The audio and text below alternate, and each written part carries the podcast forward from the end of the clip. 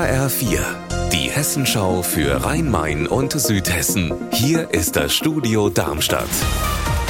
Mit Mike Markloff. Hallo. Man kann es nicht allein schaffen. Das hat der ehemalige City Manager in Wiesbaden gesagt, als er vor knapp zwei Jahren das Handtuch geworfen hat. Jetzt kommt ein neuer und der bekommt ein dreiköpfiges Team und ein eigenes Budget. Jens Ackermann, 55 Jahre, hat bisher die Wirtschaftsförderung und das Stadtmarketing in Ingelheim verantwortet. HR4-Reporterin Birgitta Söhling, hat der neue City Manager denn schon konkrete Pläne und Ideen?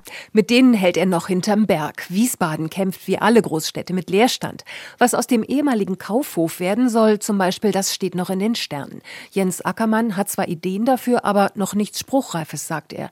Zurzeit ist die Stadt in Gesprächen mit den Eigentümervertretern über einen möglichen Kauf.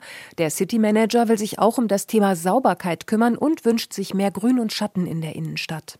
Mehr Personal, mehr Geld für eine attraktive Innenstadt. Was ist noch geplant?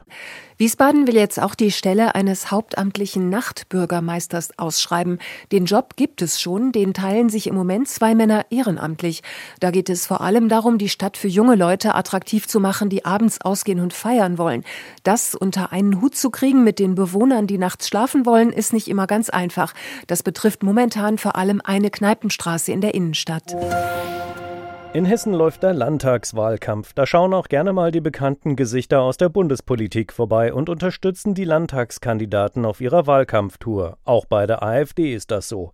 Die rechtspopulistische Partei plant Ende des Monats eine Großveranstaltung in der Bürgerhalle im beschaulichen Rossdorf-Gundernhausen. HR-Reporter Raphael Stübig. Warum ausgerechnet Gundernhausen? Also beim regionalen Bündnis Bund gegen Braun geht man davon aus, dass die AfD Großstädte wie Darmstadt inzwischen meidet, weil es da in der Vergangenheit auch immer große Gegendemonstrationen gab. Doch auch für die geplante AfD-Veranstaltung in Gundernhausen gibt es bereits einen Aufruf zum friedlichen Protest mit mindestens 500 Teilnehmern wird da gerechnet. Der Gemeinde Rostorf sind die Hände gebunden, denn die AfD ist nun mal eine demokratisch legitimierte Partei und hat ein Recht auf solche Wahlkampfveranstaltungen. Unser Wetter in Rhein-Main und Südhessen. Sonne und Wolken wechseln sich heute ab. In Neuansbach im Hochtaunuskreis zeigt das Thermometer aktuell 17 Grad an. Ihr Wetter und alles, was bei Ihnen passiert, zuverlässig in der Hessenschau für Ihre Region und auf hessenschau.de.